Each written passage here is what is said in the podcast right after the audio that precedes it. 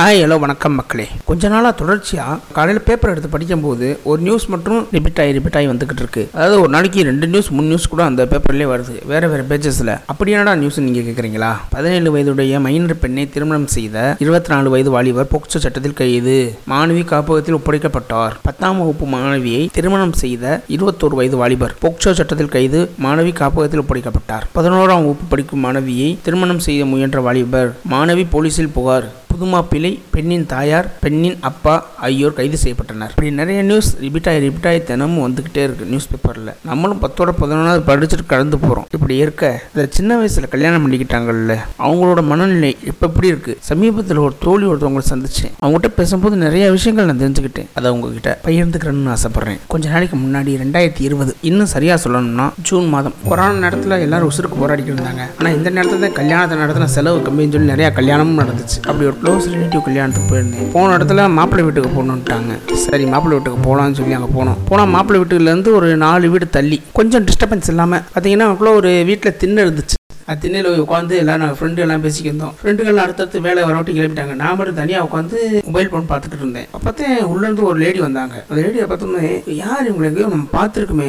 நல்லா தெரிஞ்ச முகம் இருந்துச்சு. யாருன்னு தெரியல. ஊ பார்த்தேன். எனக்கு அப்பயும் ஸ்ட்ரைக் ஆகலை. யாருன்னு. ஆனால் அந்த பொண்ணு பார்த்ததுமே ஏய் நீ விஜய் தானே? ஆமாப்பா. நான் எங்கேயோ பார்த்துருக்கேன். உடனே அதான் எனக்கு தெரியல. டேய் என் மூணு ஸ்கூலில் படிச்சோம்ல ஒன்றா மறந்துட்டியா? ஏய் ஏய் நீ தானே. அது சாரி சாரி சாரிப்பா பேர் மறந்து போச்சு. பேரா? ஒரு சின்ன சிரிப்போட. பவானிடா? ஹேய் ஆமாப்பா. ரொம்ப நாள் ஆச்சா? பத்து வருஷத்துக்கு மேல ஆச்சா? மறந்து வச்சு எப்படி இருக்கப்பா? நான் ம் நான் நல்லா இருக்கேன்டா. நீ எப்படி இருக்க? ம். நல்லா இருக்கேன்ப்பா. எங்க வேலை பாக்குற என்ன சம்பளம்? கல்யாணம்லாம் ஆயிடுச்சா? நான் வேலை பாக்குற சொன்னேன். கல்யாணம் நாளப்பா பொண்ணு பார்த்துட்டு இருக்காங்கன்னு சொன்னேன். ம் சரிடா சரிடா. சரிப்பா நீ என்ன பண்ற? எப்படி இருக்க? எங்க ஊரை பக்கம் யாரை பார்க்க முடியலையேப்பா? ரொம்ப வருஷம் ஆச்சு பார்த்து. நம்ம ஃப்ரெண்டு கூட அப்பப்போ கண்டு விடுவாங்க. ஆனா உடனே பார்த்து ரொம்ப வருஷம் ஆச்சு. ஸ்கூல் முடிச்ச பிறகு ஆளே பார்க்க முடியலையேப்பா. இப்போ எப்படி இருக்கப்பா? ம் நல்லா இருக்கேன்டா. என்ன ஹஸ்பண்ட் என்ன பண்றாரு? வேலைக்கு போறாரு. பசங்க ரெண்டு பேர்ப்பா. இதா விளையாண்டுக்கு இருக்கேன் ஓ அப்படியா? சரிப்பா. சரி உள்ள வாடா. ஏன் வெளியே நின்று பேசிக்கிருக்க? ம் நான் வீட்டுக்குள்ளே போனேன். போய் உட்காந்தப்பதையும் பார்த்தேன் கொஞ்சம் நார்மலான ஒரு மிடில் கிளாஸ் ஃபேமிலி ஒரு ஸ்டூல் எடுத்து போட்டு உட்கார சொன்னாங்க. உட்காந்து உள்ள வந்து தண்ணி எடுத்துருந்தாங்க தண்ணி குடிச்சேன். அப்பதான் கேட்க ஆரம்பிச்சேன். ஏப்பா நீ என்ன பண்ற? நம்ம ஸ்கூலுக்கு அப்புறம் பார்க்கவே இல்லையே. உன்னைய மட்டும் காணவே காணும். ஆமாடா படிச்சு நம்ம ஸ்கூல்ல படிச்சல டென்த்து அதுதான் நான் கடைசியா படிச்ச படிப்பு. அதுக்கடுத்து வெளியூர் ஷிஃப்ட் ஆகி போனோம்ல. இங்க போய் லெவன்த்து சேர்த்து விட சொன்னேன். எவ்வளோ சொல்லி கேட்க மாட்டேன்ட்டாங்க. ம், அங்க ஒரு பையனை பார்த்து எனக்கு கல்யாணம் பண்ணி வச்சு. எவ்வளோ கெஞ்சினேன் ஏய் இதை கல்யாணம் வேணா நான் படிக்கணும்டா.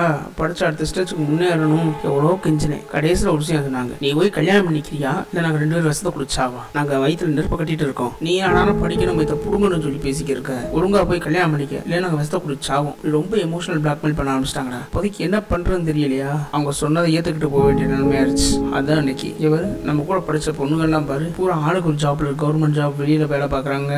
நான் சொந்த தொழில் பண்ணிக்கிருக்காங்க. அட்லீஸ்ட் ஏரியாச்சும் படிச்சிருக்காங்கடா. ஆனால் நான் மற்றும் இவர் வீட்டில் உட்காந்து எனக்கு சாப்பாடு ஆக்கி போடுறது துணி துவச்சு போடுறது இதுலேயே என் வாழ்க்கை ஒன்றும் பயமாக இருக்குடா. ஏன்னா நிறைய நம்ம கூட படித்த பொண்ணு பசங்களே பாரு வேலைக்கு போகிறாங்க சொந்த தொழில் பண்ணுறாங்க ஆனால் நான் மட்டும் யாருக்கும் தெரியாத ஒரு பவானியாகவே இருக்கேன்டா. ஆனால் எனக்கு இப்போ தோணுது இப்போ அவங்க வெஸ்த குடிச்சு சகரினாங்கல்ல மிச்சத்து தொடங்கிய சொல்லி அணைக்க விட்டுருக்கணும். இப்போ இருக்க தெளிவாக அப்போ இல்லை. ஏன்னா நம்மளை எமோஷனல் பிளாக்மெயில் பண்ணுறேன்ற பேரில் நம்மளை நம்ப மாட்டாங்க கேட்டால் வயிற்றில் நெருப்பு கட்டிட்டு இருக்கேன்றாங்க. சின்ன வயசுலேருந்து அவங்க என்னைய பார்க்குறாங்க அவங்க முன்னாடி தான் நான் வளர்றேன். நம்ம பொண்ணு இப்படி பண்ணுவாளான்னு தெரியணும். அவங்களுக்கு தெரிஞ்சுக்கிற மாட்டாங்க காலங்களில் கேட்டால் நாங்கள் வயிற்றுல நெருப்பு கட்டிட்டு இருக்கோம். என்ன வயிற்றுல நெருப்பு கட்டிட்டு இருக்கீங்க? சொந்த பொண்ணு. அவங்க மேலே நம்பிக்கை வேணும் கொஞ்சம் நாச்சும். நம்ம பொண்ணு இப்படி பண்ணுவாளா? இந்த நினைப்பு இல்லையில அவங்களுக்கு. யாரோ ஒருத்தி ஓடி போனா அவள மாதிரி நீ ஓடி போயிருவேன்னு சொல்லி தானே எனக்கு கல்யாணம் பண்ணி வைக்கிறாங்க. ஒருத்தங்க நம்மளை குத்தம் சொல்லிட்டா என் புள்ள அப்படி இல்லைன்னு சொல்லி சண்டை ஓடுற தெரிஞ்ச மனசுக்கு அப்பா அத்தாளுக்கு ஏன் ஒரு ஒருத்தி ஓடி போயிட்டா நம்ம புள்ள அப்படி செய்யாது? மேற்கொண்டு படிக்க வைப்போம். நம்ம புள்ள அசையா நடப்போம் சொல்லி எந்த ஒரு எண்ணமே இல்லாமல் போச்சுடா உங்களுக்கு அதான எனக்கு வருத்தமாக இருக்கு இன்னைக்கு வரைக்கும்.